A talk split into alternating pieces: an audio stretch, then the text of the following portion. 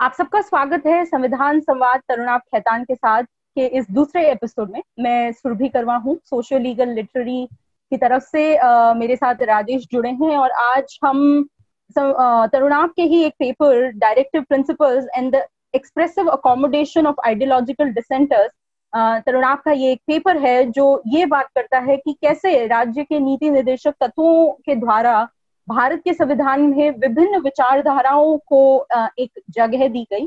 तो आज हम उसके बारे में बात करेंगे। हमारा पिछला एपिसोड इसी पेपर के संदर्भ में था जिसमें हमने नीति निर्देशक तत्व क्या है, उनका क्या महत्व है, भारत के संदर्भ में उनका क्या स्थान है, इन सारे सवालों पर चर्चा की थी। और आज हम उसी चर्चा को इस दूसरी कड़ी में आगे ले जाएँगे। और इस पेपर का लिंक आपको वीडियो में अवेलेबल होगा आपके पढ़ने के लिए। और इसी पेपर पर चर्चा करते हुए तो पहला, जैसा कि मैंने बताया, ये पेपर इस मुद्दे पे बात करता है कि भारत के जो संविधान में राज्य के नीति निर्देशक तत्व हैं उस, उन नीति निर्देशक तत्वों के माध्यम से जो विभिन्न विचारधाराएँ जो भारतीय नेशनल मूवमेंट की रही, फिर वो गांधीवादी विचारधारा हो, समाजवादी विचारधारा हो, या हिंदू राष्ट्रवादी विचारधारा भी हो, उन सबको एक तरह से जगह दी गई है उनको अकोमोडेट किया गया है, और तरह तरह के टेक्निक टेक्निक से ड्राफ्टिंग टेक्निक से अकोमोडेट करने की टेक्निक से उन्हें शामिल किया गया है। तो ये पेपर इन मुद्दों पर बात करता है। इसीलिए हम आगे बढ़े, उससे पहले ये जानना ज़रूरी है कि उदारवादी विचारधारा क्या है?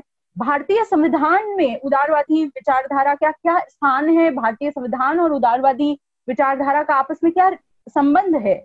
और फिर जो तरुणाप थ्री डिसेंटर्स जिन्हें कहते हैं, तीन जिन विचारधाराओं का इस उदारवादी विचारधारा से कुछ हद तक असहमति है, वो कौन सी तीन विचारधाराएँ हैं?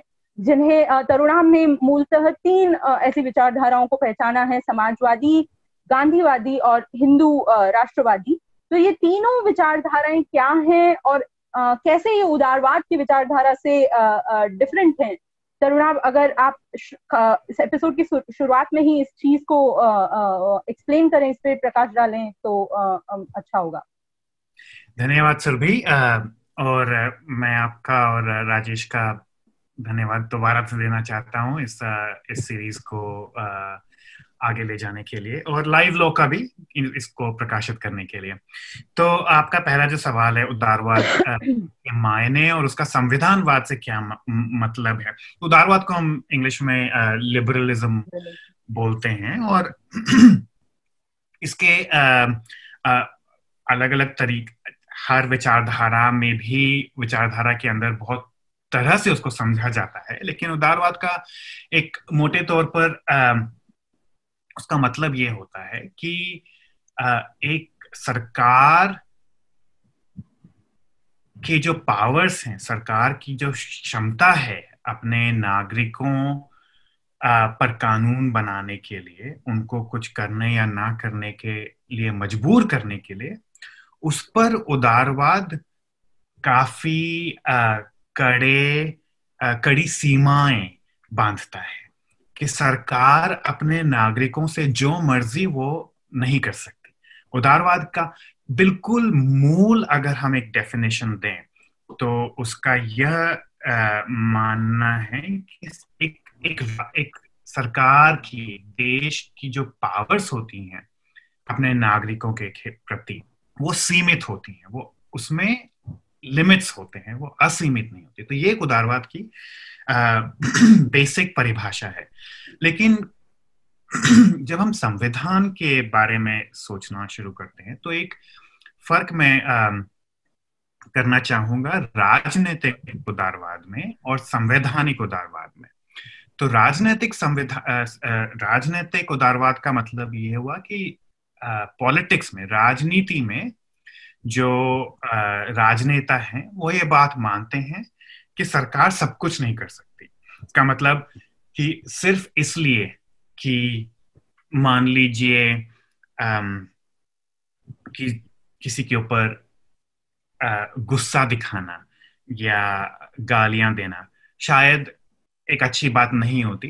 तो सिर्फ़ इसलिए कि कोई चीज़ गलत है, कोई काम गलत है, इसके लिए उस पर आप कानून बना दें और और लोगों को बोले तुम ये नहीं कर सकते। एक राजनीतिक उदारवाद कि कि आपके कुछ हक हैं। गलत करने का भी आपको हक है कुछ सीमाओं के भीतर कि आप आपको बोलने का अधिकार है चाहे वो सही हो या गलत हो। आपको कोई भी धर्म हो उसको फॉलो करने का अधिकार है आपको कहीं भी जाने का अधिकार है आपको कुछ भी देखने का अधिकार है। ये सब राजनीतिक उदारवाद के अंतर्गत आते हैं। संवैधानिक उदार उदारवाद का मूल आ, परि, की मूल परिभाषा यह है कि संविधान एक संविधान आगे की सरकार की क्या विचारधारा हो उस पर सीमाएँ ना बांधे। तो जिस तरह से राजनीतिक उदारवाद यह चाहता है कि सरकार नागरिकों पर पूरी तरह से कंट्रोल ना कर सके संवैधानिक उदारवाद यह चाहता है कि एक संविधान फ्यूचर के सरकार पर पूरी तरह से बंदिशें ना बांधे। कि सरकार जो हो वो उस समय की जनता जो चाहे वही हो। लेकिन कुछ दायरों के आ, तो, तो संवैधानिक उदारवाद ऑब्वियसली ये चाहती है कि फ्यूचर की सरकार राजनीतिक उदारवाद को माने। पर उस दायरे के के के बाहर जितनी भी पॉसिबिलिटीज होती हैं सरकार के लिए वो सरकार उस काम को करने के लिए आ, उसमें क्षमता हो। तो एक इसका एग्ज़ाम्पल दू अगर तो आप अगर समाजवाद जो एक उदारवाद के खिलाफ एक उदार एक विचारधारा है तो एक समाजवादी संविधान हर फ्यूचर सरकार पर यह पाबंदी लगाएगा कि उसकी सारी नीतियाँ, समाजवादी नीतियाँ हो या एक बहुसंख्यकवादी विचारधारा वाला संविधान फ्यूचर अपने भविष्य के सरकारों पर यह पाबंदी लगाएगा कि उसकी सारी नीतियाँ बहुसंख्यकवादी नीतियाँ हो।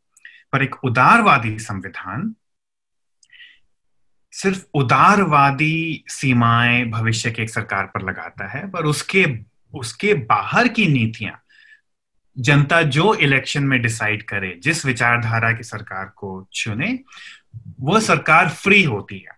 अब एक आ, समाजवादी सरकार इलेक्शन ना जीते और कोई गैर समाजवादी संविधान जैसे पूंजीपतियों की सरकार अगर इलेक्शन जीत जाए तो उदारवादी संविधान उस सरकार को यह पूरी छूट है कि वो पूंजीपति नीतियाँ अपनाए। तो इस तरह से उदारवादी संविधान काफ़ी कम पाबंदियाँ सरकार पर लगाता है, बाकी संविधानों के के कंपैरिजन में। ना अब इसकी इम्पोर्टेंस अगर हम समझें, पिछले बार हमने बात की थी कि एक संविधान के, एक संविधान के के लिए ज़रूरी है कि वह अपने साथ समाज के हर गुट को, हर तबके को अपने साथ लेके चले। तो उदारवादी संविधानों के लिए यह आसान होता है कि ज़्यादातर लोग आमतौर पर उसको मान लें, क्योंकि क्योंकि अगर आप मान लीजिए आपकी विचारधारा समाजवादी है तो तो आपको ऑब्वियसली आप चाहेंगे कि आपका संविधान भी समाजवादी हो।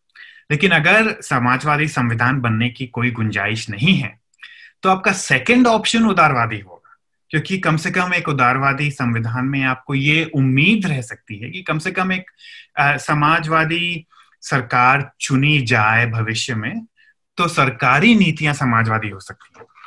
इसी तरह अगर आप गांधीवादी हो तो आपका पहला जो, आपका आपका जो पहला प्रेफरेंस होगा वो गांधीवादी संविधान के लिए होगा। लेकिन अगर उसकी गुंजाइश नहीं है मान लीजिए बाकी सब जो है वो गांधीवादी संविधान नहीं चाहते तो आपका सेकेंड ऑप्शन उदारवादी होगा।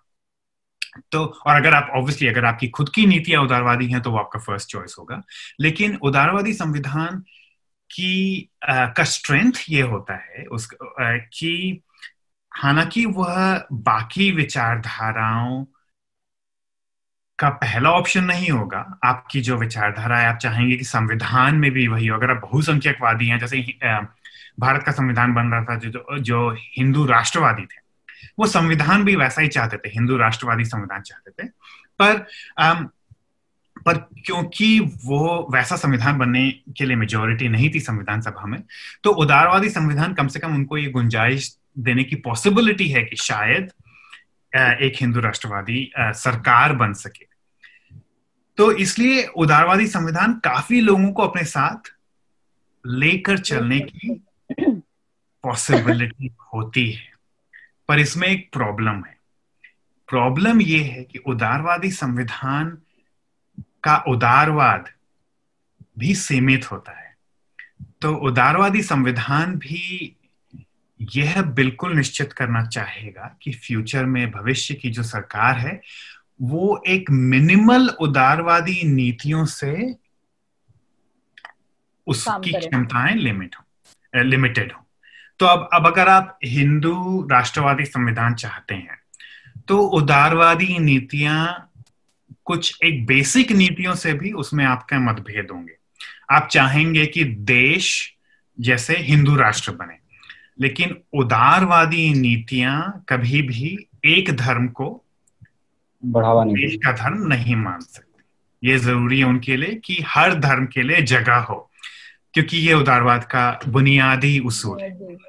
तो ये प्रॉब्लम संविधान सभा में आ गई कि ज़्यादातर लोग और ये मैं बताना चाहूँगा कि ज़्यादातर लोग जिनको इस पेपर में मैंने उदारवादी बताया है जैसे कि नेहरू जैसे कि अंबेडकर ये सब राजनीतिक उदारवादी नहीं है।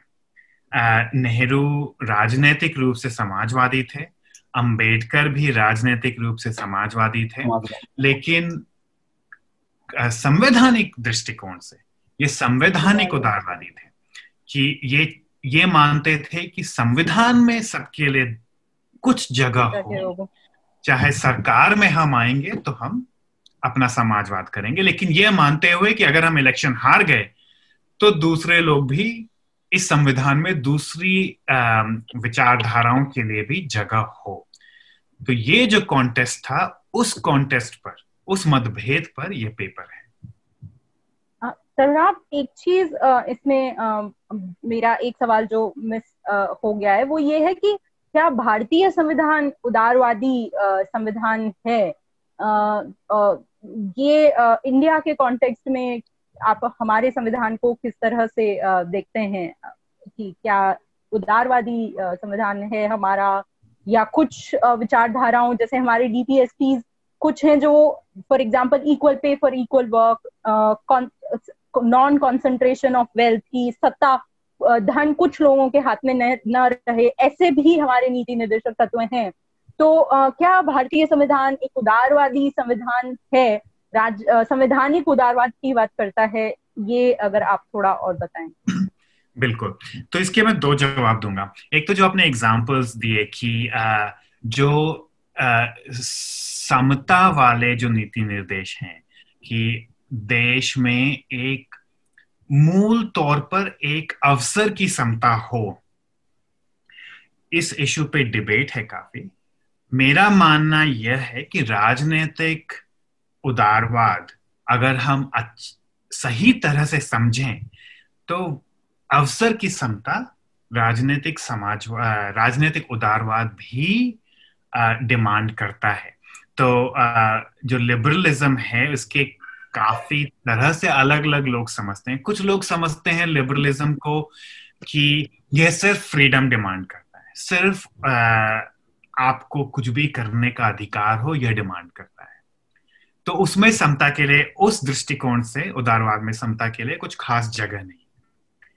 मेरा यह मानना है, और मेरा एक दूसरा पेपर है, शायद हम भविष्य में कभी उस पेपर पर भी चर्चा कर सकते हैं। मैंने एक पेपर लिखा है, उसमें लिखा है कि उदारवाद को अगर हम सही तौर से समझें तो एक बहुत ही ज़्यादा असम समाज उदारवाद से आ, मेल नहीं खाता। उदारवाद के लिए एक बेसिक समता ज़रूरी है पर उस बात को एक तरफ़ रख दें। तो भारतीय समाज को हम उदारवादी कह सकते हैं कि नहीं इस क्वेश्चन पे एक कॉम्प्लिकेटेड आंसर है सिंपल आंसर नहीं है। इसका कॉम्प्लिकेटेड आंसर ये है कि मोटे तौर पर हाँ मोटे तौर पर हम समझें तो भारतीय समाजवाद उदारवादी संविधान है। इसलिए क्योंकि इसमें हर विचारधारा हर विचारधारा लेकिन मोटे तौर पर ज़्यादातर विचारधाराओं की सरकार बनने के लिए एक स्पेस है, एक जगह है।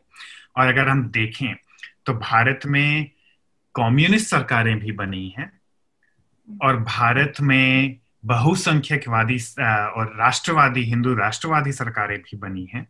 और भारत में समाजवादी सरकारें भी बनी हैं और उदारवादी सरकारें भी बनी हैं। तो तो इसलिए यह एक सबूत है कि कि एक मोटे तौर पर हमारा संविधान एक उदारवादी संविधान है, लेकिन ये पूरी तरह से उदारवादी नहीं और यही आज की चर्चा का मूल विषय है, क्योंकि क्योंकि कुछ लोगों को अगर आप उदारवादी आपकी राजनीतिक विचारधारा उदारवादी नहीं है।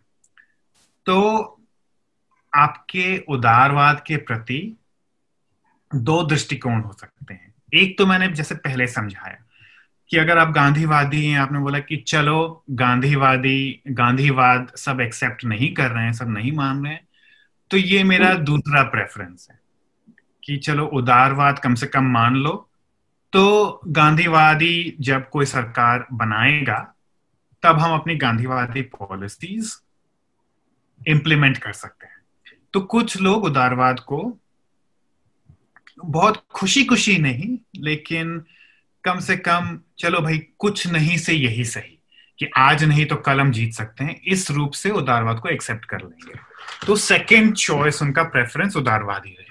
कि गांधीवादी कम से कम ये सोचेंगे कि भाई समाजवादी संविधान से तो बेटर है कि उदारवादी संविधान बने। समाजवादी संविधान में हमारे लिए कोई जगह नहीं रहेगी।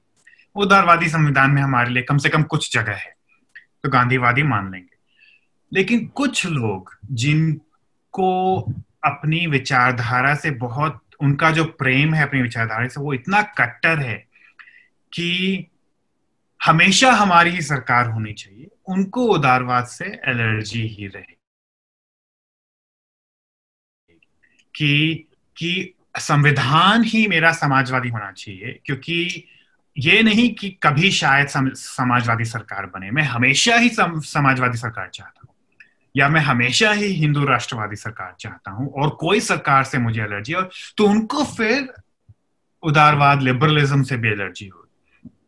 क्योंकि लिबरलिज्म में हमेशा पॉसिबिलिटी रहती है कि कभी आप सरकार में बैठेंगे कभी आप विपक्ष में बैठेंगे। तो इसलिए उन लोगों को साथ में लेकर चलना हमारी संविधान सभा के लिए बहुत बड़ी चुनौती थी। तो इसलिए ये जो डिस्टिंक्शन है मैं करना चाहता हूँ, उन एक तो नेहरू और अंबेडकर टाइप के समाजवादी, जो राजनीतिक समाजवादी हों, लेकिन संवैधानिक तौर पर वो उदारवादी थे, क्योंकि उनका यह मानना था कि भाई हम गलत भी हो सकते हैं, और चाहे हम सही भी हों सही गलत का फैसला एक लोकतांत्रिक देश में हम नहीं कर सकते, जनता करेगी। और जनता एक बार के लिए नहीं, हर पाँच साल करेगी। तो जनता को अगर हम कन्विंस कर सकें कि भाई तुम समाजवादी नीतियाँ अपनाओ, तब तो ठीक है। अगर हम नहीं कन्विंस कर सके तो जनता को जो कन्विंस कर सकता है, उसी की सरकार बनेगी।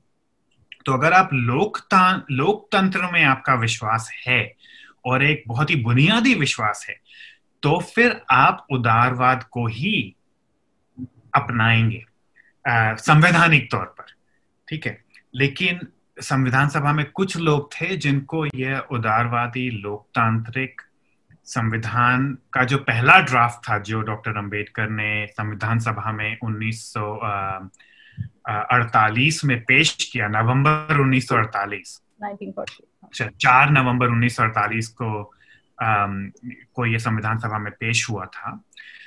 तो कुछ लोग बहुत बमक गए इस इस इस संविधान से और बहुत ही नाखुशी उन्होंने दिखाई। उन्होंने बताया कि भाई ये तो आप शहरों में रहने वाले और विदेशों में पढ़, पढ़ाई करके आने वाले, क्योंकि अंबेडकर भी विदेश में पढ़े थे, नेहरू भी विदेश में पढ़े थे तो उनको लगा कि भाई ये ये जो उदारवादी विचारधारा है, ये भारतीय विचारधारा नहीं है। भाई, हम सही हैं तो हम तो अपनी ही बात मनवाएँगे। तो उन्होंने बहुत इस समझ, इस संविधान का विरोध किया संविधान सभा में। और और बुनियादी तौर पर विरोध किया कि भाई, इस संविधान में गांधीवादी खड़े होके बोले कि भाई, हमें तो गांधीवाद नज़र ही नहीं आ रहा है संविधान में। समाजवादी खड़े होके बोले कि भाई, ठीक है, थोड़ा बहुत आपने समाजवाद डाल दिया है, लेकिन जितना हमें चाहिए उतना नहीं है। और हिंदू राष्ट्रवादी भी बहुत नाखुश थे कि भाई, इसमें हिंदू राष्ट्रवाद कहीं नज़र नहीं आ रहा, हमें ये संविधान मंजूर नहीं। तो ये समस्या आ गई कि ये जो बहुत ही जिनको हम फंडामेंटलिस्ट व्यू वाले लोग थे जो सिर्फ़ राजनैतिक विचारधारा ही नहीं कि हम उनको यह मंजूर नहीं था कि भाई ठीक है शायद हम इलेक्शन जीते तो हम इसको कर सकते संविधान हमारा संविधान में हम क्यों नहीं है? तो ये उनको मंजूर नहीं था। तो ये फिर प्रॉब्लम आ गई कि इनको हम कैसे साथ लेके चले? और पिछले एपिसोड में हमने देखा था कि जो संविधान के हमारे निर्माता थे आ, आ, आ, इतने जिनको हम संवैधानिक उदारवादी बोल रहे हैं उनको यह पता था कि भैया मुस्लिम लीग तो आ, को तो नहीं मना सके पाकिस्तान तो बन गया। अब ये जो बाकी लोग हैं इनको साथ लेके चलना बहुत ज़रूरी बहुत ज़रूरी तो ये जो समस्या थी उनके सामने इसके लिए उन्होंने संविधान में कुछ संशोधन किए माने और कुछ कॉम्प्रोमाइज किया। तो वो जो संविधान में जो अंश हैं वो उदारवादी अंश नहीं है।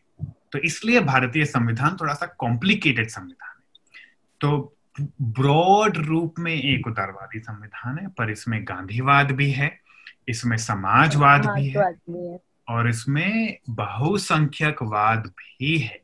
लेकिन इन सब का जो तब इन सब का जो रैंक है वो नंबर टू रैंक है। तो तो उदारवाद इसमें मेन संवैधानिक विचारधारा है। बाकी विचारधाराओं को कुछ जिनको हम इंग्लिश में एक्सप्रेसिव या भाव बोधक हिंदी में उसको ट्रांसलेट करें तो जगह दी गई है। थोड़ी जगह दी गई है क्योंकि आप ये भी नहीं कर सकते कि आप समाजवादियों को इतनी जगह दे दो कि जो गैर समाजवादी हैं वो सब छोड़ के चले तो यही तो प्रॉब्लम है ना। उदारवाद तो शायद सबका नंबर टू हो सकता है, लेकिन अगर आप समाजवाद के खिलाफ है तो आप एकदम मतलब उसके कट्टर रूप के खिलाफ होते हैं। तो फिर समाजवादियों को भी कैसे जगह दें? और बहुसंख्यकवादियों को भी कैसे जगह दें? पूंजीपतियों को भी कैसे जगह दें? और जो बचे कुछ मुस्लिम लीग के लोग हैं, उनको भी कैसे अपने साथ लेके चलें? तो ये जो कॉम्प्रोमाइज बनाना था, ये ज़रूरी था। इसलिए हमारा संविधान एक कॉम्प्लिकेटेड संविधान। तो इसी चर्चा को आगे बढ़ाते हुए प्रोफेसर खेतान हम इस सवाल पे आते हैं कि अगर हम स्थिरता को एक पैमाना माने, स्टेबिलिटी को अगर हम एक पैमाना माने तो भारतीय संविधान जो है वो इस पे खरा उतरता है, टेस्ट ऑफ़ टाइम जिसको हम बोलते हैं, समय के पैमाने पे खरा उतरता है। आम तौर पर जो संविधान की उम्र है, जिसे अंग्रेज़ी में हम एंडोरेंस ऑफ़ कॉन्स्टिट्यूशन कहते हैं, वो 19 साल बताई जाती है। तो क्या आपको लगता है कि भारतीय संविधान का जो ये समय के पैमाने पे खरा उतरना है, वो उस प्रक्रिया में निहित है, जहाँ जिस प्रक्रिया का आपने ज़िक्र भी किया और सभी ने भी बताया कि जहाँ गैर उदारवादी लोगों को या वैचारिक जो मता विरोधी हैं, जिनके साथ आइडियोलॉजिकल डिफरेंसेस था, उनको कॉन्स्टिट्यूशनल एग्रीमेंट के ज़रिए, संवैधानिक समझौतों के ज़रिए एक जगह दिया गया, समायोजित किया गया एकोमोडेट किया गया। और इसी से जुड़ा दूसरा जो प्रश्न है। वो ये है कि क्यों ज़रूरी है कि हम सहमति के साथ एक संविधान लाएँ? कंसेंसस क्यों ज़रूरी है? खासकर भारत के संदर्भ में, इंडिया के संदर्भ में। राजेश जी दोनों ही बहुत ही ज़रूरी और ज़रूरी सवाल है, बहुत ही बुनियादी सवाल है उनको समझना भी बहुत ज़रूरी है। खास करके हम जब राजनीतिक मतविरोध होते हैं हमारे खिलाफ तो हम काफ़ी बार ये भूल जाते हैं कि कि देश को एक रखने के लिए आप किसी भी मत को हमेशा के लिए दबा के देश एक नहीं रखा जा सकता। तो अगर आप अकोमोडेट ना करें, कुछ जगह ना दें अपने जो आप, अपने से विभिन्न मतों के लोग हैं उनको तो बहुत मुश्किल हो जाता है कि कि एक संविधान एंड्योर जिसको हम बोलते हैं एंड्योर करे काफ़ी समय तक चले। तो आपने जो 19 साल संविधानों की औसत आयु बताई वह औसत आयु है कुछ संविधान बहुत उम्र उम्र दराज संविधान है कुछ आ, कुछ 19 साल भी नहीं चले। इस साल भारत के संविधान को 70 साल हो जाएँगे। ये संविधानों में आमतौर पे जो संविधानों की उम्र होती है उसके मुकाबले काफ़ी उम्र दराज संविधान है। और इसका मैं बिल्कुल यह मानता हूँ कि इसके उम्र दराज होने का एक बहुत बड़ा कारण यही है कि भारतीय संविधान हर विचारधारा और हर विचारधारा तो नहीं, पर हर वह विचारधारा जिसके लिए भारतीय समाज में एक सपोर्ट बेस है, उसको एक जगह देता है, उसको एक स्पेस देता है कि कभी कभी तुम भी राज करोगे। तुम्हारी भी जो पॉलिसीज़ हैं वो इम्प्लीमेंट होंगी हमारे हमारे देश के पॉलिटिक्स में। तो इसलिए मेरा ये बिल्कुल मानना है कि कि एक ब्रॉड उदारवादी जो फ्रेमवर्क है वह भी हमारी संविधान के आ, के उम्र दराज होने के लिए ज़रूरी था। अगर हमारा संविधान उदारवादी ना होके किसी एक खास आ, मत को ही संविधान में डाल देता है कि हर सरकार को समाजवादी होना ज़रूरी है या हर सरकार को आ, को बहुसंख्यकवादी होना ज़रूरी है। अगर ऐसा संविधान बनता तो भारत में मेरे ख्याल से राजनीतिक उथल पुथल राजनीतिक हिंसा और संवैधानिक उथल पुथल जितना हमने देखा है उससे कहीं ज़्यादा देखने को मिलता जो एक स्थिरता, देखिए, भारत बिल्कुल तरह से स्थिर तो नहीं रहा है। हमने बहुत हिंसा भी देखी है और बहुत उथल पुथल भी देखा है। भारत एक एक तरह से एक विशेष देश है। भारत की विशेषता बाकी दुनिया के हर देश के मुकाबले। एक एक्सेप्शन यह है कि भारत में जो विभिन्नताएँ हैं, देखिए आज दुनिया में कोई भी देश ऐसा नहीं है जिसमें सारे लोग एक ही धर्म को को मानते हों एक ही मत के हों। लेकिन जो भारत में जो विभिन्नता का जो स्तर है वह दुनिया के किसी भी देश में देखने को नहीं मिलता। और हमारा राष्ट्रगान भी जो है हमारा राष्ट्रगीत है जो रविन्द्रनाथ टैगोर ने लिखा है वो भी हमारी विविधता को हमारी विभिन्नता को आ, हमने इस तरह से अपना लिया है इस तरह से अपना बना लिया कि भारत की डेफिनेशन ही उसकी विविधता हो गई है जिसको हम डाइवर्सिटी इंग्लिश में बोलते हैं। तो डाइवर्सिटी अगर भारत का आ, जब जब हमारा संविधान बन रहा था तो आ, जो ब्रिटेन के जो प्रधानमंत्री वो करते थे चर्चिल।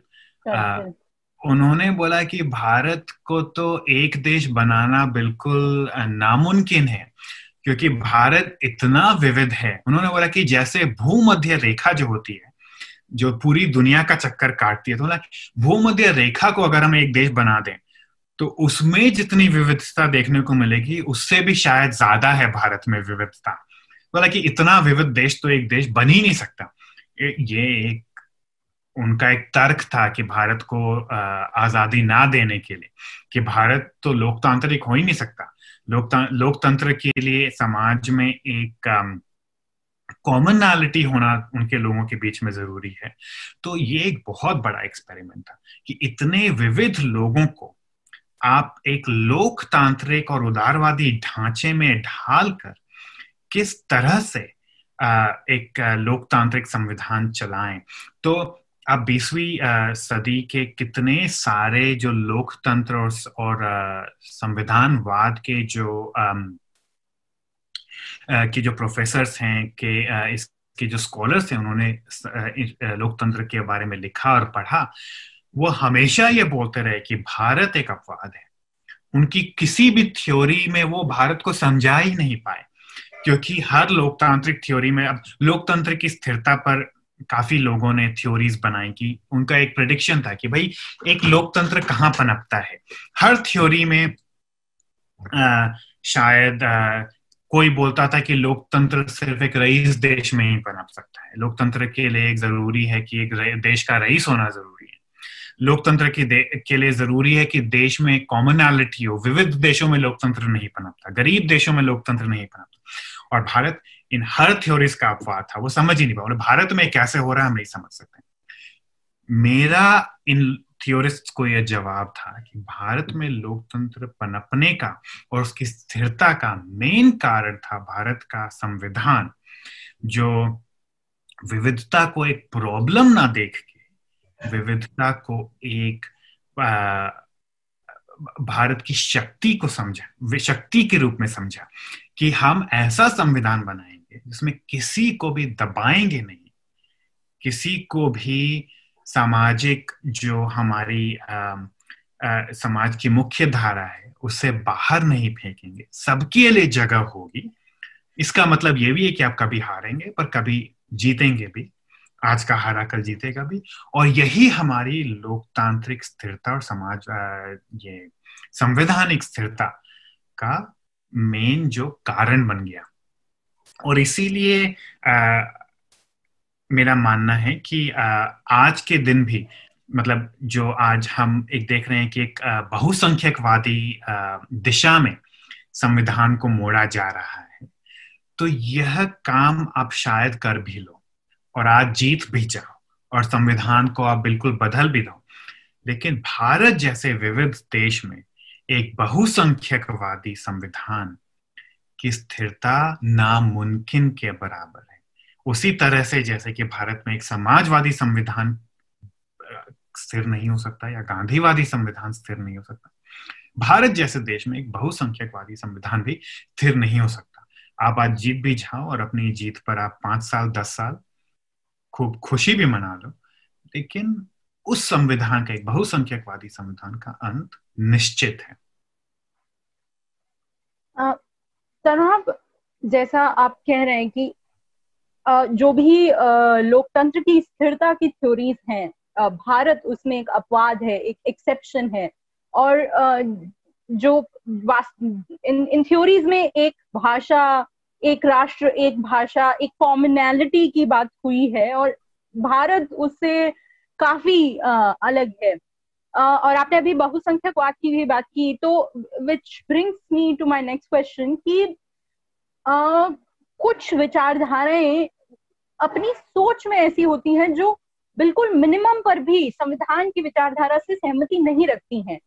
एक होता है कि आप आ, कुछ आपकी विचारधाराएँ अलग हैं पर कुछ जो बेयर मिनिमम जिसे कहा सकता है बिल्कुल जितना तो बेसिक मिनिमम है उसमें भी वो खासकर बहुसंख्यकवादी प्रतिक्रियावादी जिन्हें कहा जा सकता है, हिंदू राष्ट्रवादी जो विचारधाराएँ हैं हिंदुस्तान के संदर्भ में भारत के संदर्भ में अगर देखा जाए तो इक्वालिटी हमारी बेसिक वैल्यू है।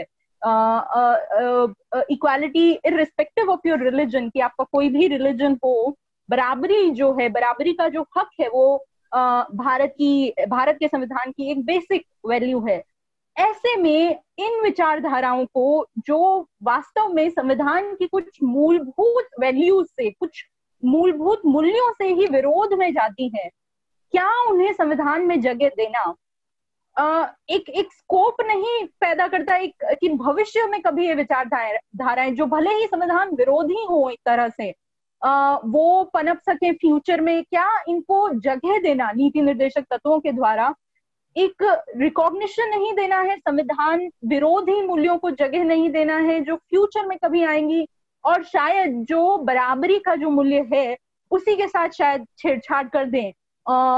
शायद मतलब कैसे आप इस विरोध को देखते हैं कि ऐसी विचारधाराओं को संविधान में आप अकोमोडेट कर सकें? या कर, क्या वास्तव में पूरी तरह अकोमोडेट भारतीय संविधान ने उन विचारधाराओं को किया भी? ये भी एक आ, सवाल है। तो ये बहुत ही ज़रूरी सवाल है सभी और आई थिंक इसके लिए हमें थोड़ा गौर से समझना पड़ेगा कि क्या समझौते किए गए और कैसे किए क्योंकि देखिए संविधान सभा में आमंत्रित सबको किया गया पर सबने वो आमंत्रण स्वीकार नहीं किया। और आ, सबसे बड़ा अपवाद इसमें था कम्युनिस्ट कम्युनिस्ट पार्टी संविधान सभा में नहीं बैठी। तो आमंत्रण के दायरे क्या थे? आप आओगे, बातचीत करोगे, और अपने जो प्रस्ताव हैं, उनको हमारे सामने रखोगे तो आपको हम खाली हाथ नहीं भेजेंगे। कुछ ना कुछ आपको मिलेगा। कम्युनिस्ट पार्टी, एक एग्ज़ाम्पल दूँ आपको तो उसका एक उदारवादी संविधान से बहुत ही बुनियादी मतभेद था।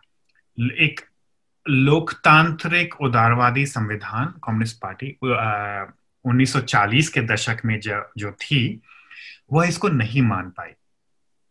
तो वो संविधान सभा में नहीं बैठी और ना ही नहीं बैठी उसने हथियार उठा लिया और आ, हिंसा का मार्ग चुना।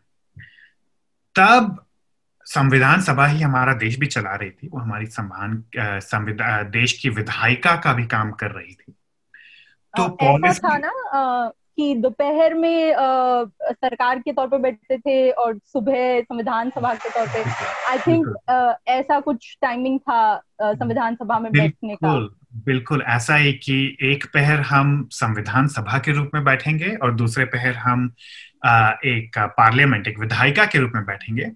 और इतना उन्हें अपने इन दो जो रोल्स थे उनके, उस पर उनको इतना इतना मतलब इम्पोर्टेंस वो देते थे कि अगर कोई, जब यह विधायिका नहीं, बल्कि संविधान सभा के रूप में समिति बैठी है और किसी के मुँह से निकल जाए कि सरकार ने आज ये कर दिया या सरकार ने वो कर दिया या प्रधानमंत्री ने ये कर दिया तो तीन चार लोग तुरंत खड़े होके बोलेंगे कि इस संविधान सभा की कोई सरकार नहीं है और इस संविधान सभा की, का कोई प्रधानमंत्री नहीं तो ये डिस्टिंक्शन उनके लिए बहुत ज़रूरी था कि विधायिका, एक सरकार की विधायिका है, पर संविधान सभा पूरे देश की संविधान सभा है।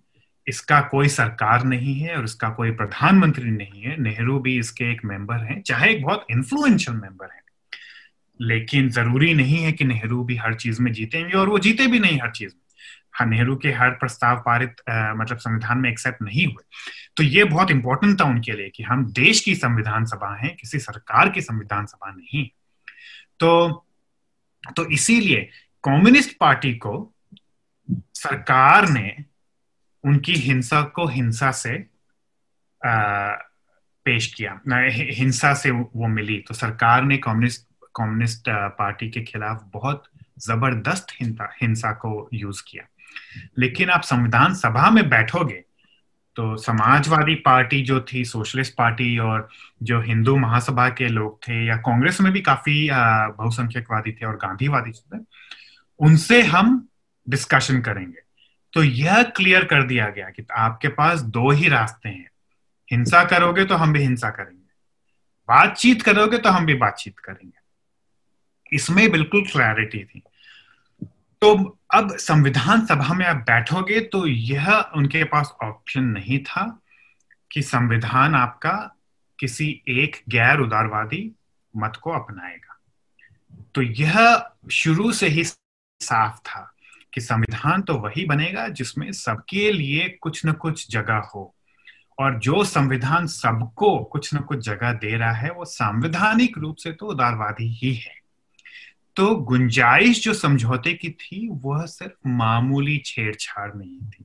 एक बुनियाद जो संविधान की थी, वो उदारवादी ही होगी, यह बिल्कुल निश्चित था। तो जो समझौते हुए वह ऐसे समझौते हुए कि भाई हम संविधान में हिंदुत्व नहीं डालेंगे हम संविधान में गांधीवाद नहीं डालेंगे हम संविधान में एक्चुअली ओरिजिन संविधान में आ, समाजवाद भी उन्होंने नहीं डाला। संविधान में हम क्या डालेंगे? आपका आपकी जो विचारधारा है वो नहीं डालेंगे। आपकी जो एक या दो सबसे बुनियादी पॉलिसीज़ हैं वो आप हमें बता कि आप एक तो होता है कि आपकी विचारधारा जो है वो, संविधान में सम्मिलित हो। अब जैसे श्रीलंका के संविधान में श्रीलंका में बौद्ध लोग जो हैं वो बहुसंख्यक हैं। तो श्रीलंका का जो संविधान है उसमें बौद्ध धर्म को प्राथमिकता दी है संविधान में।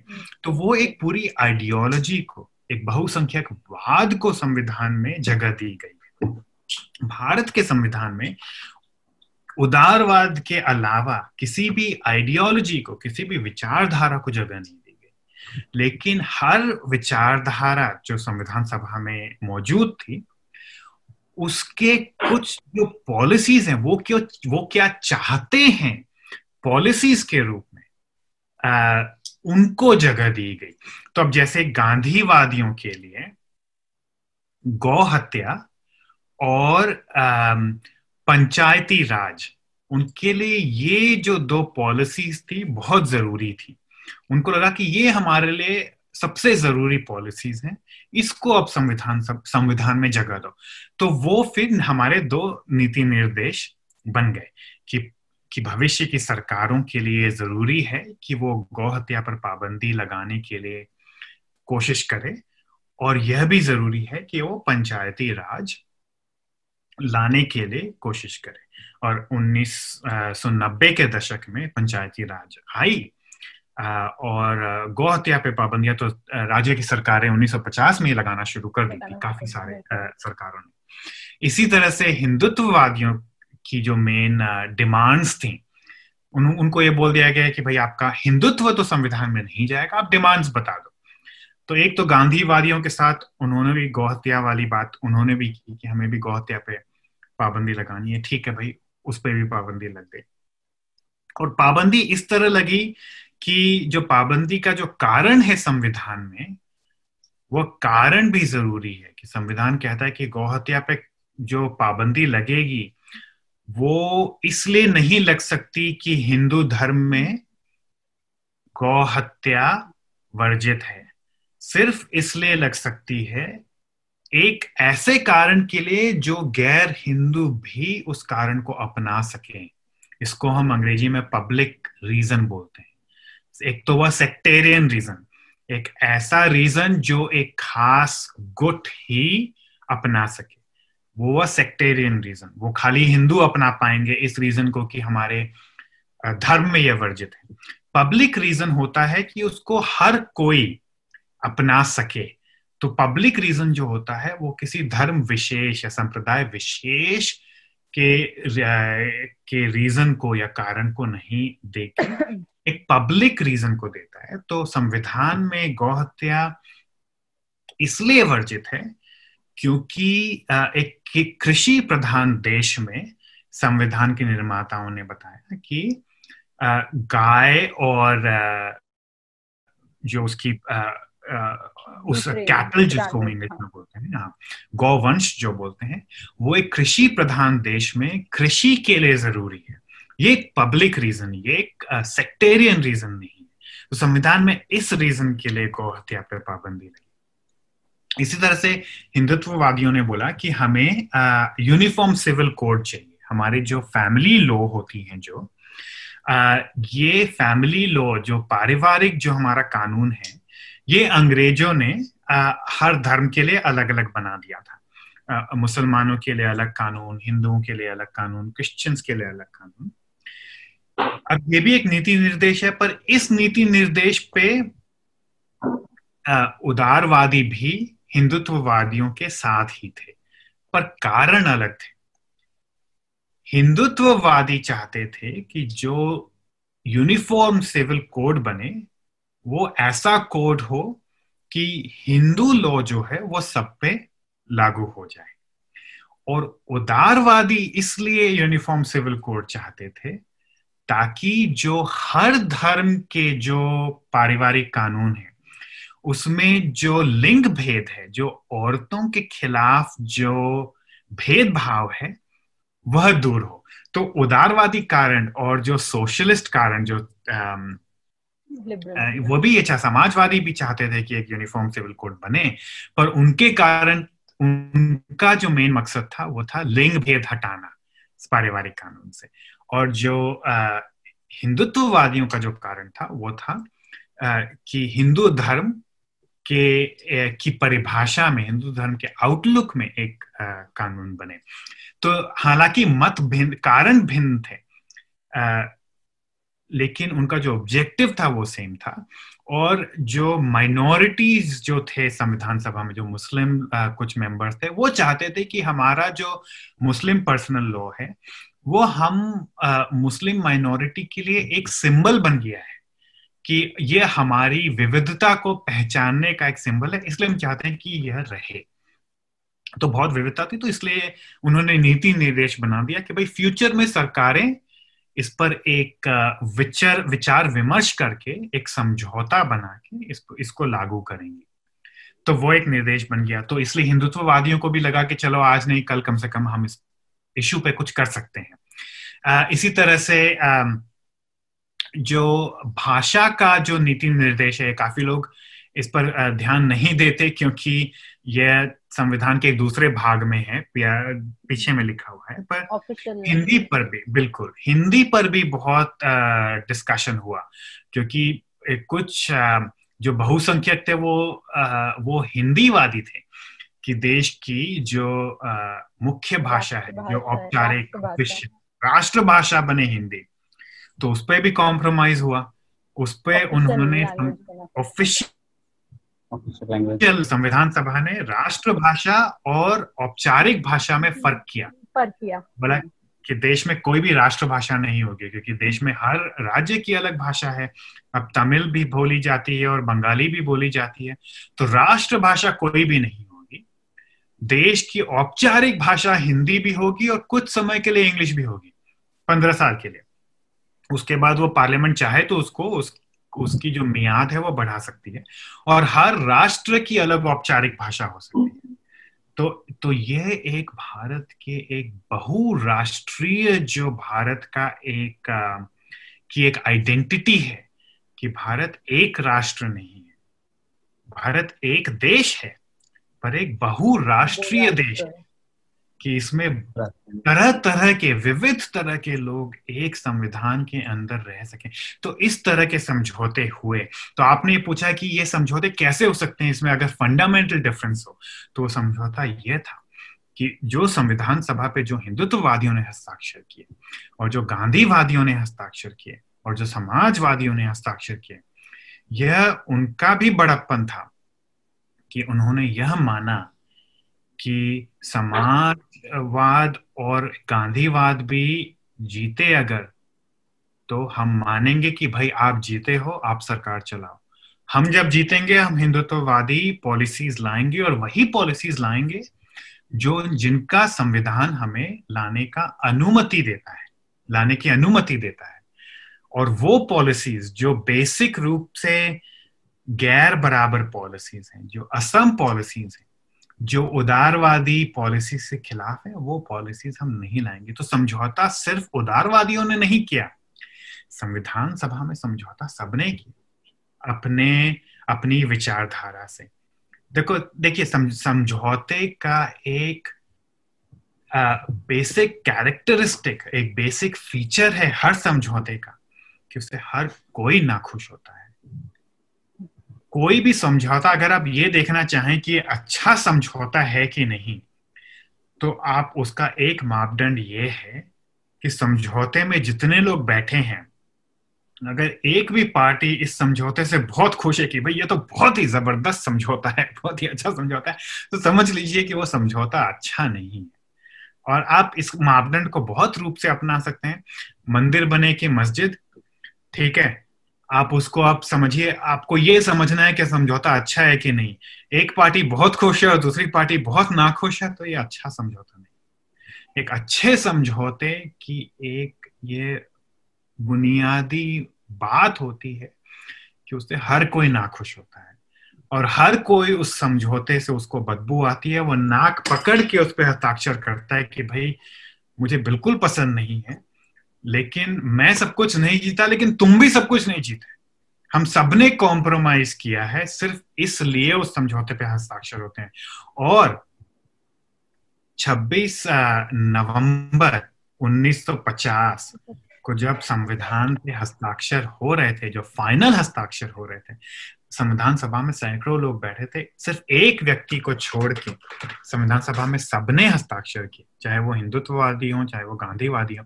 वो जब स्पीचेस दे रहे थे उन्होंने बोला कि संविधान मुझे बिल्कुल भी पसंद नहीं है। बिल्कुल। पर क्योंकि इसमें मुझे कुछ जगह दी गई है और तुम भी सब कुछ नहीं जीते मैं भी सब कुछ नहीं जीता इसलिए मैं इस पे साइन कर रहा हूँ इसलिए मैं इसको मान रहा हूँ। तो यह बात बहुत ज़रूरी है।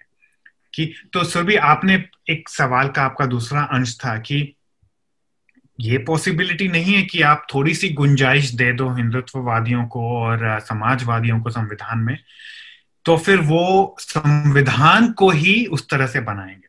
तो उस समझौते को मानना भी ज़रूरी है कि हाँ आपको जगह दी गई है, पर इस शर्त पर दी गई है कि आप यह मानोगे जब आप सरकार में आओगे, जो कंडीशंस है उस समझौते की, उसको आप मानोगे कि हाँ हमें जगह दी गई है, लेकिन हम ये कर सकते हैं। हम कुछ जो हिंदुत्ववादी जो पॉलिसीज़ जो नीति निर्देश में जिनको मान लिया गया है, चाहे वो यूनिफॉर्म सिविल कोड हो, चाहे वो गौ हत्या के खिलाफ हो, चाहे वो शराब पर प्रतिबंध लगाने का जो एक नीति निर्देश है, वो हो, ये सब हम कर सकते हैं। क्योंकि संविधान इसकी अनुमति देता है और एक खास तरह से करना पड़ेगा।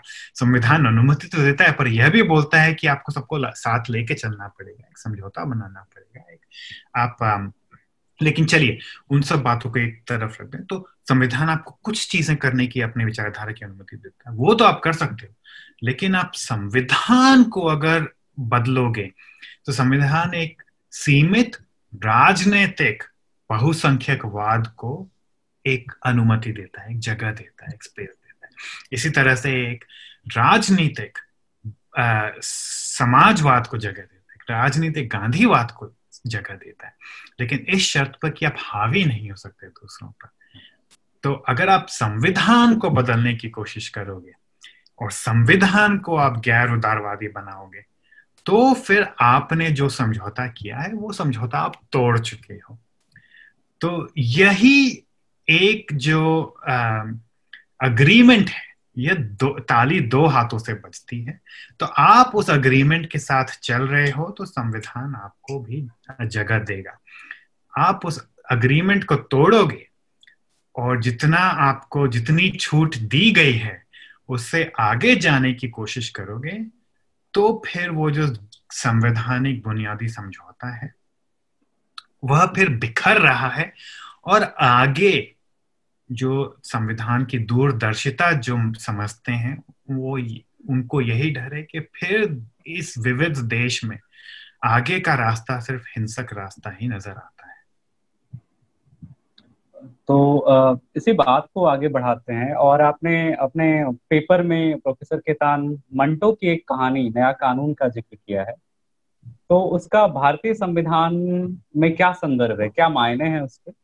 और एक दूसरा अंश है इस सवाल का कि जब आप ऐसे प्रतिक्रियावादी ताकतें जो हैं, उनसे आप समझौता कर रहे होते हैं तो ऐसे समझौते में जो लोग हैं, जो पीपल हैं, उनका प्लेस क्या होता है? उनकी जगह क्या होती है? इसको हम अंग्रेज़ी में कहते हैं कि वेयर डू पीपल लाई लोग कहाँ हैं इस समझौते में? ये प्रश्न है सर देखिए तो मंटो मेरे मेरे ख्याल से भारत के खासकर कि जो हमारा विभाजन हुआ था भारत का जो धर्म के की बुनियाद पर जो पार्टीशन हुआ था उसके समस्त लेखों लेखकों में सबसे थॉटफुल सबसे पावरफुल और प्रोवोकिंग लेखक है। सबको पढ़ना चाहिए। मंटो को। सैयद हसन मंटो, उन्होंने इतने और काफ़ी उनकी कहानियाँ, इतनी छोटी कहानियाँ हैं, लेकिन वो ऐसा आघात लगाती हैं आपके दिल पर कि आप मतलब अगर पार्टीशन आपने हम, हमारी आपकी जो उम्र है, हमें तो पार्टीशन के बारे में सिर्फ़ सुनने को ही मिला है। लेकिन पार्टीशन की जो हिंसा थी, उसको अगर आप एक इमोशनल तौर पर समझने की कोशिश करना चाहते हैं तो मंटो को पढ़ना बहुत ज़रूरी है कि शब्दों के ज़रिए उसकी जो इंसान, एक इंसान के साथ क्या करने के काबिल है, ये मंटो ही समझा समझा सकते हैं मेरे ख्याल से। और बहुत सारी कहानियाँ हैं। तौबा तेज सिंह तो बहुत ही ज़बरदस्त कहानी है। इसी का एक उदाहरण एक एग्ज़ाम्पल दूँ तो। तो उन्होंने, मंटो ने एक कहानी लिखी थी संविधान के ऊपर ही। जिसका आपने ज़िक्र किया तो इस कहानी में आ, इसका नाम है नया कानून। इसका जो इंग्लिश ट्रांसलेशन है उसमें इन्होंने इसको नया कॉन्स्टिट्यूशन न्यू कॉन्स्टिट्यूशन कहा गया है। ये कहानी उन्होंने भारत के जो 1950 के संविधान है उस पर नहीं लिखी थी। ये 1935 में गवर्नमेंट ऑफ़ इंडिया एक्ट जो अंग्रेज़ी हुकूमत है, उसने पास किया था। और गवर्नमेंट ऑफ़ इंडिया एक्ट, अंग्रेज़ी हुकूमत ने भारत ने भारत के जो नेता थे गांधी आदि नेता थे, वो आज़ादी की फरियाद, शुरू में फरियाद कर रहे थे, फिर डिमांड कर रहे थे, फिर उस पर आंदोलन चला रहे थे। तो उसका एक जवाब था। कि गवर्नमेंट ऑफ़ इंडिया एक्ट 1935 1935 में पहली बार भारतीयों को सत्ता में कुछ लिमिटेड योगदान देने का अवसर दिया गया। और यह भी सेंटर की सत्ता नहीं, राज्यों की सत्ता में। कुछ लिमिटेड इलेक्शंस हुए। 1937 में पहली सरकार बनी और पिछली बार हमने डिस्कशन भी किया था कि कैसे यह इलेक्शन भारत के विभाजन का मेन कारण बना, क्योंकि कांग्रेस ने मुस्लिम लीग के साथ समझौता करने से इनकार कर दिया था 1937 में। लेकिन यह एक जो कानून, नया संविधान बना था 1935 में, अंग्रेज़ी हुकूमत ने बोला कि यह बिल्कुल भारतीयों के लिए बिल्कुल जीवन बदल देगा और नया दौर है ये नया दौर लाएगा तो मंटो ने जो व्यंग किया है इस कानून की और इस उन्होंने यह दर्शाया है अपनी एक छोटी सी कहानी के द्वारा कि यह तो सिर्फ़ एक इसको बोलते हैं इंग्लिश में कॉस्मेटिक चेंज बोलते हैं। कि एक दिखावा वाली आ, वाला चेंज है ये एक नया संविधान बुनियादी तौर पर कुछ नहीं बदलेगा। मेरे हिसाब से मंटो एक एक लेखक के रूप में उनको एक छूट है कि वह कुछ बात को बढ़ा चढ़ा के बोले। कि एक आप लेखक होते हैं और आप एक स्कॉलर होते हैं तो उसमें एक फ़र्क होता है। आप नुआंस आपको आ, आ, नहीं देखने की आपको छूट होती है एक लेखक आप किसी बात को पूरी तरह से आ, समझाने के लिए। मेरे ख्याल से 1935 का कानून बहुत अंग्रेज़ों की यह मंशा नहीं थी, लेकिन उसके जो इफ़ेक्ट हुए, वे वे बहुत ही दूरव्यापी उसके उसके असर थे। सबसे बड़ा असर उसका यह था कि भारतीय नेताओं को राजनीति में एक एक्सपीरियंस मिला और यह एक्सपीरियंस बहुत ज़्यादा इसका असर रहा। संविधान सभा में कोई अंग्रेज़ नहीं बैठे थे, सारे भारतीय बैठे थे और उन्होंने सत्ता चलाई तो उन्होंने यह समझा कि सत्ता चलाना कितना मुश्किल होने वाला है भारत जैसे देश में। तो उसका असर था।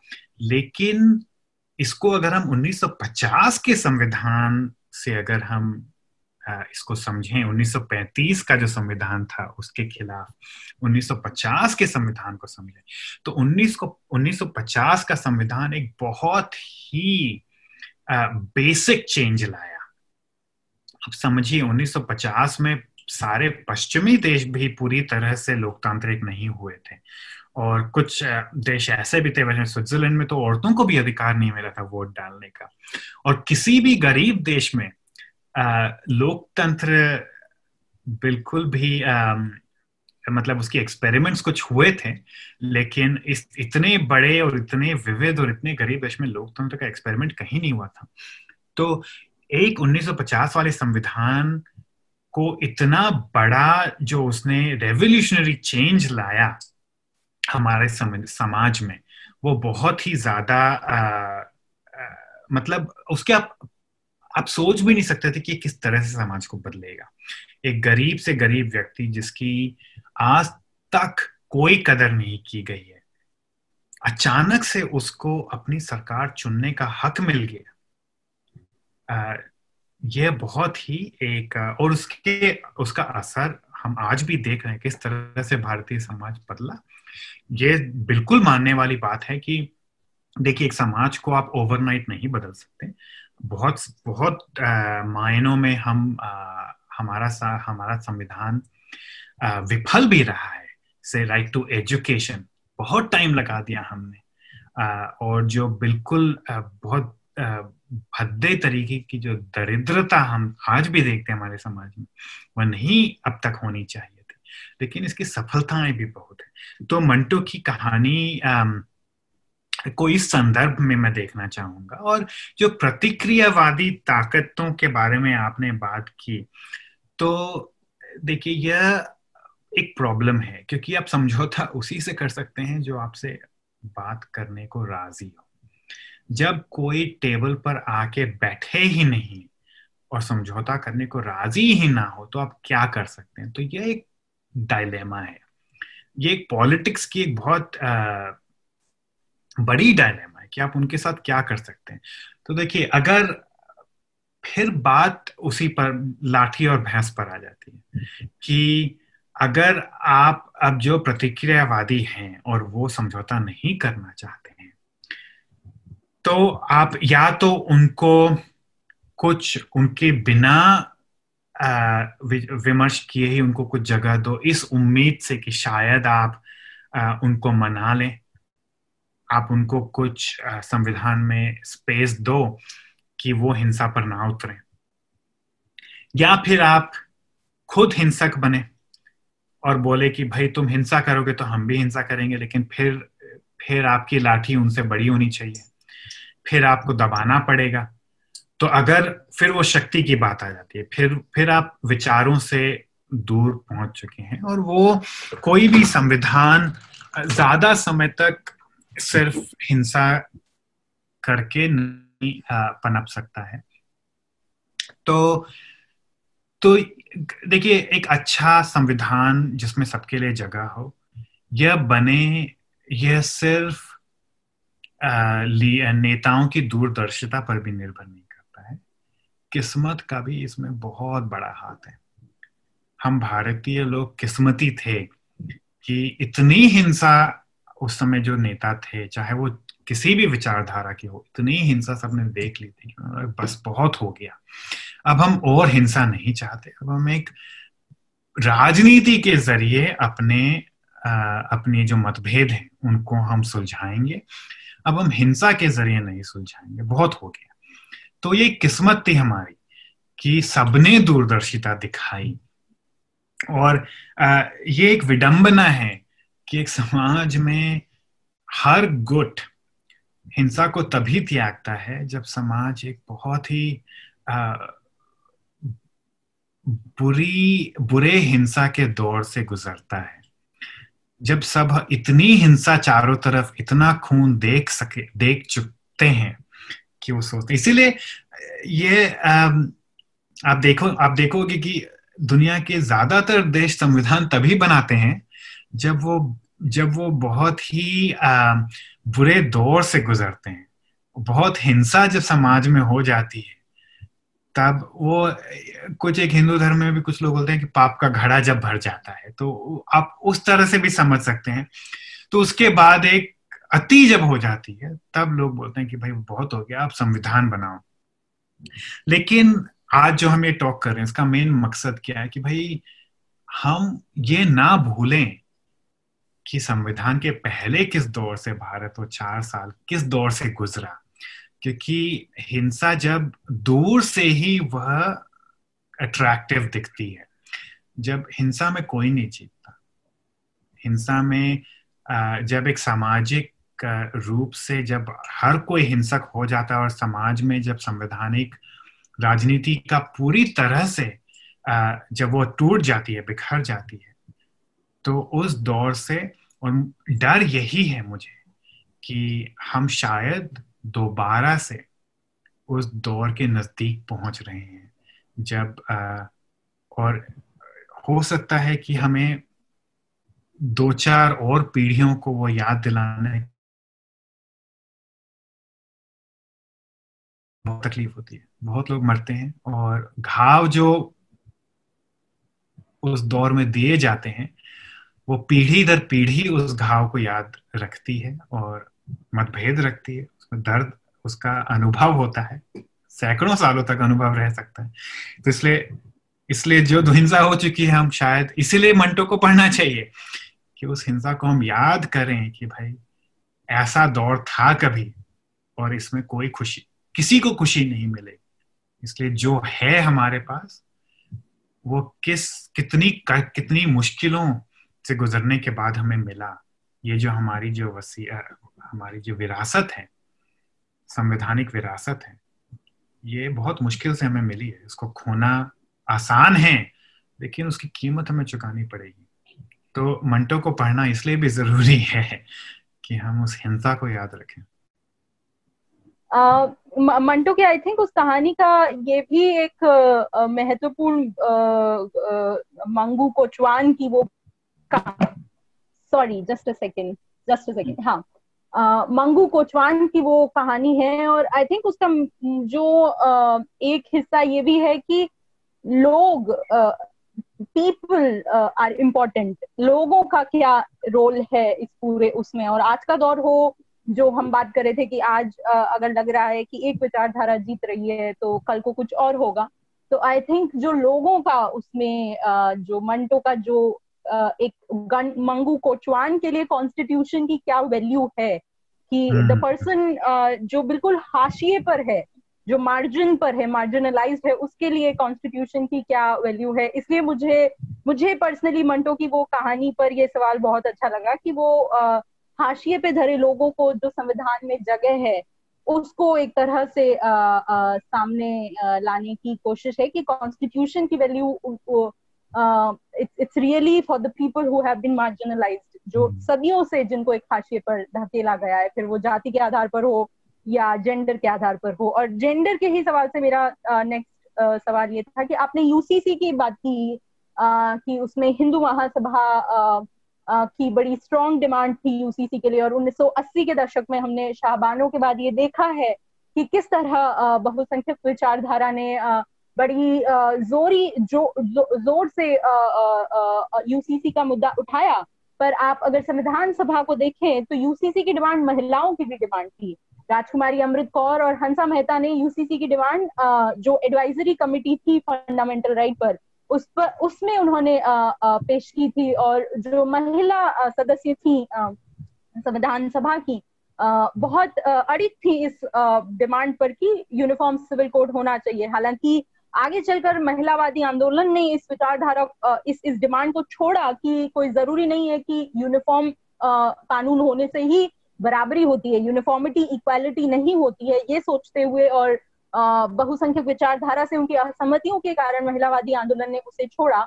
तो मेरा जो सवाल है कि इस पूरे संदर्भ में आप महिलाओं को और उनके मुद्दों को कहाँ देखते हैं? क्योंकि आपके पेपर में मुझे ये लगा कि यूसीसी की बात तो है, पर इस बात को शायद नहीं जगह दी गई है कि ये महिलाओं की भी इफ़ेक्टिव और स्ट्रॉन्ग डिमांड थी, और 1980 के दशक तक महिलावादी आंदोलन की ये डिमांड थी। धन्यवाद सुरभि आपके सवाल के लिए। तो पहले तो मैं मंटो पे आपने जो बताया, वो उस पर एक कुछ कहना चाहूँगा कि ये एक बहुत ही ज़रूरी मुद्दा है कि संविधान सिर्फ़ नेताओं के लिए नहीं है और वकीलों के लिए नहीं है। संविधान एक देश के लोगों के लिए है। और आ, मुझे कुछ ईर्ष्या भी थी आ, उस कोचवान से कि आ, 1935 में एक आम खोचवान जो जैसा आपने बताया समाज के हाशिए पर है उस वो इतना उत्सुक इतना एक्साइटेड था इस नए संविधान के पास होने की बात को लेकर। इतना खुश था।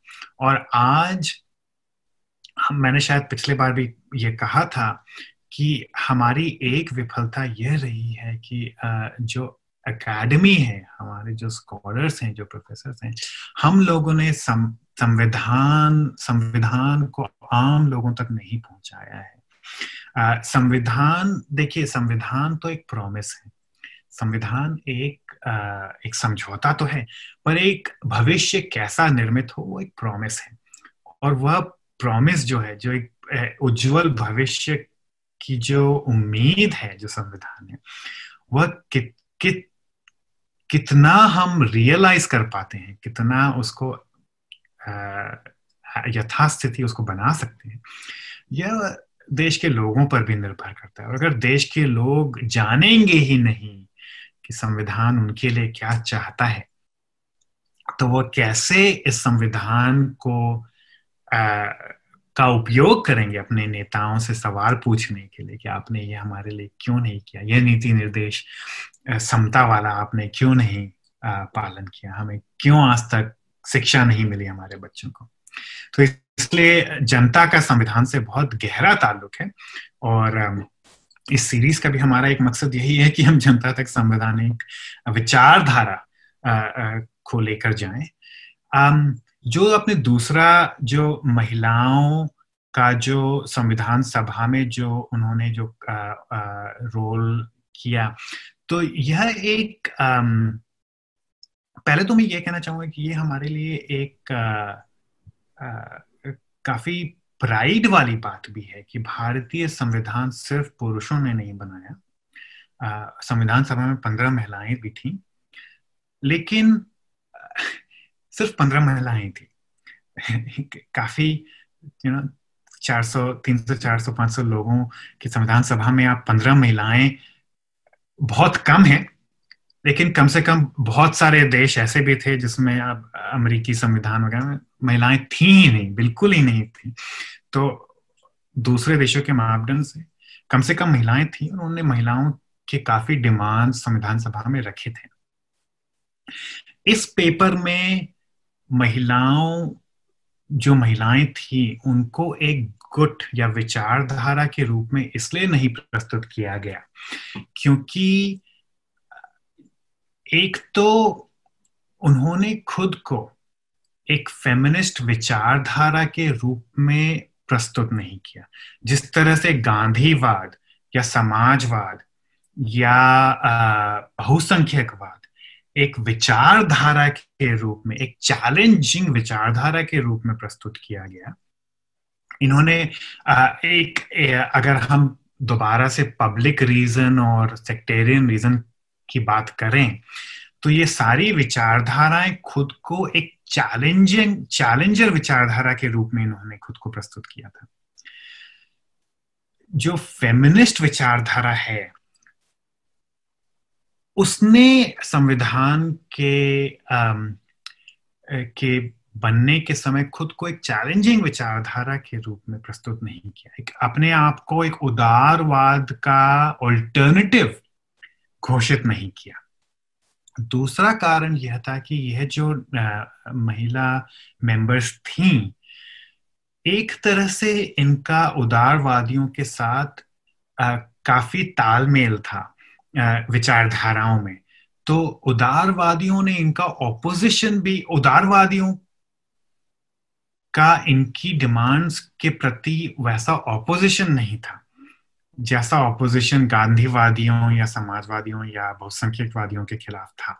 तो एक तरह से आप काफ़ी इन महिला मेंबर्स को उदारवादी ही मान सकते हैं, क्योंकि इनकी जो डिमांड्स थी, वो उदारवादी डिमांड्स से काफ़ी तालमेल रखती थी।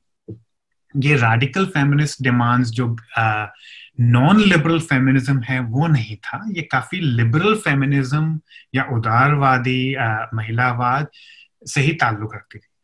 तीसरा कारण यह था कि इनकी जो आपने यूनिफॉर्म सिविल कोड वाली बात की तो जितने भी कंट्रोवर्शियल नीति निर्देश हैं संविधान में, हमारे चाहे वो गांधीवादी नीति निर्देश हो, या जो समाजवादियों को जो कोऑपरेटिव इंडस्ट्री और कोऑपरेटिव एग्रीकल्चर वाला नीति निर्देश मिला, या हिंदुत्ववादियों को जो गौहत्या वाला नीति निर्देश मिला ये सारे नीति निर्देश जो ओरिजिनल ड्राफ्ट था उसमें नहीं थे। ये सारे संशोधन करके संविधान में डाले गए बाद में उन्नीस के डिबेट्स में। लेकिन जो यूनिफॉर्म सिविल कोड वाला जो नीति निर्देश था, वही अकेला एक नीति निर्देश था जिसमें कंट्रोवर्सी भी थी, लेकिन वो ड्राफ्ट कॉन्स्टिट्यूशन में शुरू से ही था। यह संशोधन से नहीं आया। तो ये एक आपको इस बात का भी प्रमाण करता है कि महिला वादी जो सोच थी वो उदारवादी सोच से काफ़ी आ, आ, मतलब उनमें मेल था वो एक दूसरे से अलग नहीं थे और इनकी एक इन्फ्लुएंस भी थी कि समितियों के द्वारा ऑलरेडी इन्होंने कंट्रोवर्सी के बावजूद उदारा ये यूसीसी को यूनिफॉर्म सिविल कोड को इन्होंने नीति निर्देश के रूप में संविधान संविधान ड्राफ्ट में पहले से ही डाल दिया था। तो इन तीनों कारणों के कारण ये एक चैलेंजर नहीं था। इनसे संविधान के अडॉप्शन को, संविधान के कंसेंसस के द्वारा अडॉप्शन को खतरा नहीं था। लेकिन जो बाकी तीन विचारधाराएँ थी, ये संविधान की जो उदारवादी विचारधारा है, उस पर काफ़ी एक खतरा मंडरा रहा था इन तीनों के कारण। इसलिए इनका ट्रीटमेंट अलग था। बिल्कुल। आ, मैं आपकी मतलब जितना मेरा भी पढ़ना रहा है मेरा जो रिसर्च रहा है फेमिनिस्ट एंगेजमेंट जो मेरा रहा है कॉन्स्टिट्यूएंट असेंबली के साथ बिल्कुल आप ये बात बिल्कुल आ, मुझे भी इस बात में सहमति है कि जो भारतीय नेशनलिस्ट मूवमेंट था उसका जो मेन स्ट्रीम जो मुख्यवाद मुख्य धारा का जो महिलावादी आंदोलन था वो उस तरह से radical radical in the sense की बहुत स्ट्रॉन्ग चैलेंजिंग वॉइस के तौर पर नहीं उभरा। जो महिला मेंबर्स थे वो भी ऑल इंडिया वुमेन्स कांग्रेस के ही लीडिंग uh, uh, जो महिला मेंबर्स थे वही थे। तो उस तरह से जो ऐसा नहीं था कि एक रेडिकल आवाज़ें महिलाओं की नहीं थी। आप लेफ़्ट की तरफ़ देखें तो भी लेफ़्ट विचारधारा की भी रेडिकल महिलावादी महिलाएँ उस समय थी। पर जो जो महिला वॉइसेस कॉन्स्टिट्यूएंट असेंबली में थी, वो उस तरह से एक चैलेंजिंग वॉइस बनकर नहीं उभरी। और बहुत ही रेयर ओकेजन पे हमें देखने को मिलता है कि उन्होंने एक महिला होने के नाते कुछ डिमांड भी किया हो। जैसे दुर्गा भाई देशमुख की अगर हम बात करें तो वो बहुत, सबसे एक्टिव महिला मेंबर थी संविधान सभा की, पर उन्होंने इस तरह से इक्वालिटी के प्रोविजंस पर या एक महिलावादी विचारधारा से कोई डिमांड्स नहीं रखी। तो ये बिल्कुल एक मुझे भी इस बात में सहमति है कि उस तरह से और जो जिन्होंने भारतीय नेशनलिस्ट मूवमेंट का भी अध्ययन किया है उन लोगों का भी यही उस तरह से है कि एक रेडिकल ब्रांड जिसे कहते हैं फेमिनिज्म का वो वो उस तरह से नहीं उभरा। तो मैं एक बात जोड़ना चाहूँगा सुबह जी ये तो आ, आपने इस इशू पे ज़्यादा स्टडी किया है मेरे मुता, मेरे मुकाबले। पर आ, मैं सिर्फ़ ये जोड़ना चाहूँगा कि जो जब आ, जो कांग्रेस का जो स्वतंत्रता आंदोलन था वो तीस उन्नीस सौ तीस उन्नीस सौ चालीस वाले दशक में गांधी जी के आने के बाद जब वो जन आंदोलन बना बना हम्म। जन आंदोलन के बनने के बाद वह एक उसमें महिलाओं का जो रोल था वह भी काफ़ी स्ट्रॉन्ग बन गया था तो ये जो कांग्रेस का जो मूवमेंट था, इसमें भारतीय महिलाएँ एक पॉलिटिकल शक्ति के रूप में गांधी जी ने शायद, मैं हिस्टोरिकली एक्यूरेट एक्यूरेसी से नहीं बोल सकता, पर मेरे हिसाब से गांधी जी ने शायद पहली बार महिला शक्ति का जो पॉलिटिकल यूज़ इतने व्यापक तौर पर पहली बार किया था। तो यह जो पॉलिटिक्स में महिलाओं का आना देश देख चुका था। उसके बाद यह तो सवाल ही नहीं था कि लोकतंत्र तो बनाएँगे पर वोट सिर्फ़ पुरुषों को देंगे। आप ये सोचिए कि इंग्लैंड में भी आ, कुछ दस बीस साल ही हुए थे 1950 तक। ये महिलाएँ वोट डालना शुरू की थी। तो ये बहुत ही मतलब उस समय के हिसाब से काफ़ी रेडिकल बात थी कि इस पर कोई डिबेट ही नहीं था कि महिलाओं को वोट दिया जाएगा। और यह भी कि संविधान में गैर भेदभाव वाली जो वाला जो प्रोविज़न है, शायद हम इस पर भी कभी किसी दिन बात करें उसमें लिंग भेद भी संविधान ने वर्जित किया था। तो हाँ मैं मानता हूँ कि की की जो महिलाएँ थी, उन्होंने ज़्यादातर उदारवादी मॉडरेट आज के दृष्टिकोण से हम देखें तो मॉडरेट बातें ही उठाई थी, पर मुझे लगता है कि उस जमाने के दृष्टिकोण से देखें तो ये दो चीज़ें, लिंग भेद पर प्रतिरोध और महिलाओं को व्यापक वोट देना, उस जमाने के हिसाब से काफ़ी प्रगतिशील चीज़ें थी जो हमारे संविधान ने की थी।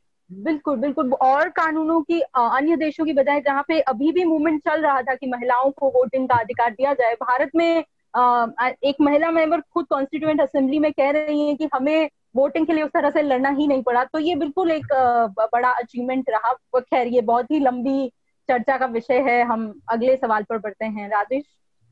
जी पर हम अगला सवाल पूछे उससे भी मेरी एक सहमति है प्रोफेसर कितान से जो इन्होंने कहा कि गांधी जी के आने के बाद जो है महिलाओं की भूमिका बहुत मुखर के सामने आई तो हमने नन कॉपरेशन मूवमेंट असहयोग आंदोलन में भी देखा कि जिस तरीके से जैसे हम अंग्रेज़ी में कहते हैं टिकेटिंग ऑफ़ लिकर शॉप शराब की हम्म। दुकानों को महिलाओं ने जिस तरीके से ध्वस्त किया या बत्तीस तीस और बत्तीस के दशक में दांडी मार्च में जिस तरीके से हम भूमिका देखते हैं तो वो बहुत ही मुखर भूमिका होकर सामने आई और दुनिया के कई सारे देशों से अलग हमने, जैसा कि सुरभि ने भी बताया कि एक प्रखरता से हमने आगे आने का मौका दिया।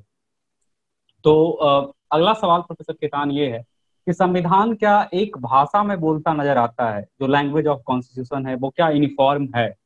जैसे अगर हम बात करें धार्मिक अधिकारों की या उसके संदर्भ में सेकुलरिज्म की तो इन सब के विमर्शों में कोई एक मत की धारा नहीं थी। इन सब अलग अलग भाषा में बोल रहे थे।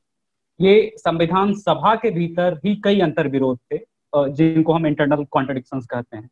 इन अंतर विरोधों को आप कैसे देखते हैं? देखिए, ये बहुत ही अच्छा सवाल है, राजेश।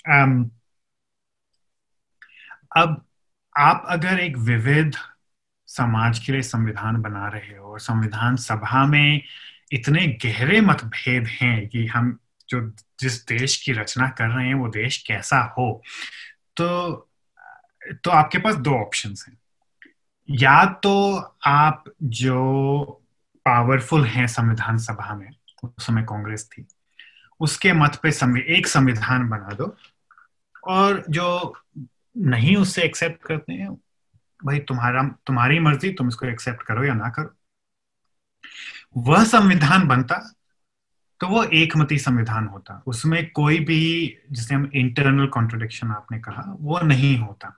कोई अंदरूनी उसमें तनाव नहीं होता। सारी एक ही भाषा में संविधान बोलता। पर वह संविधान एक भारतीय समाज का का रियल रिफ्लेक्शन नहीं होता। वह हमारे सम, सम, समाज में जो विविधता है उसके एक ही पहलू को दर्शाता। तो इन सारे समझौतों के करने के कारण और अलग अलग लोगों को आ, कुछ जगह देने के कारण समाज में संविधान में अंदरूनी तनाव आ गए।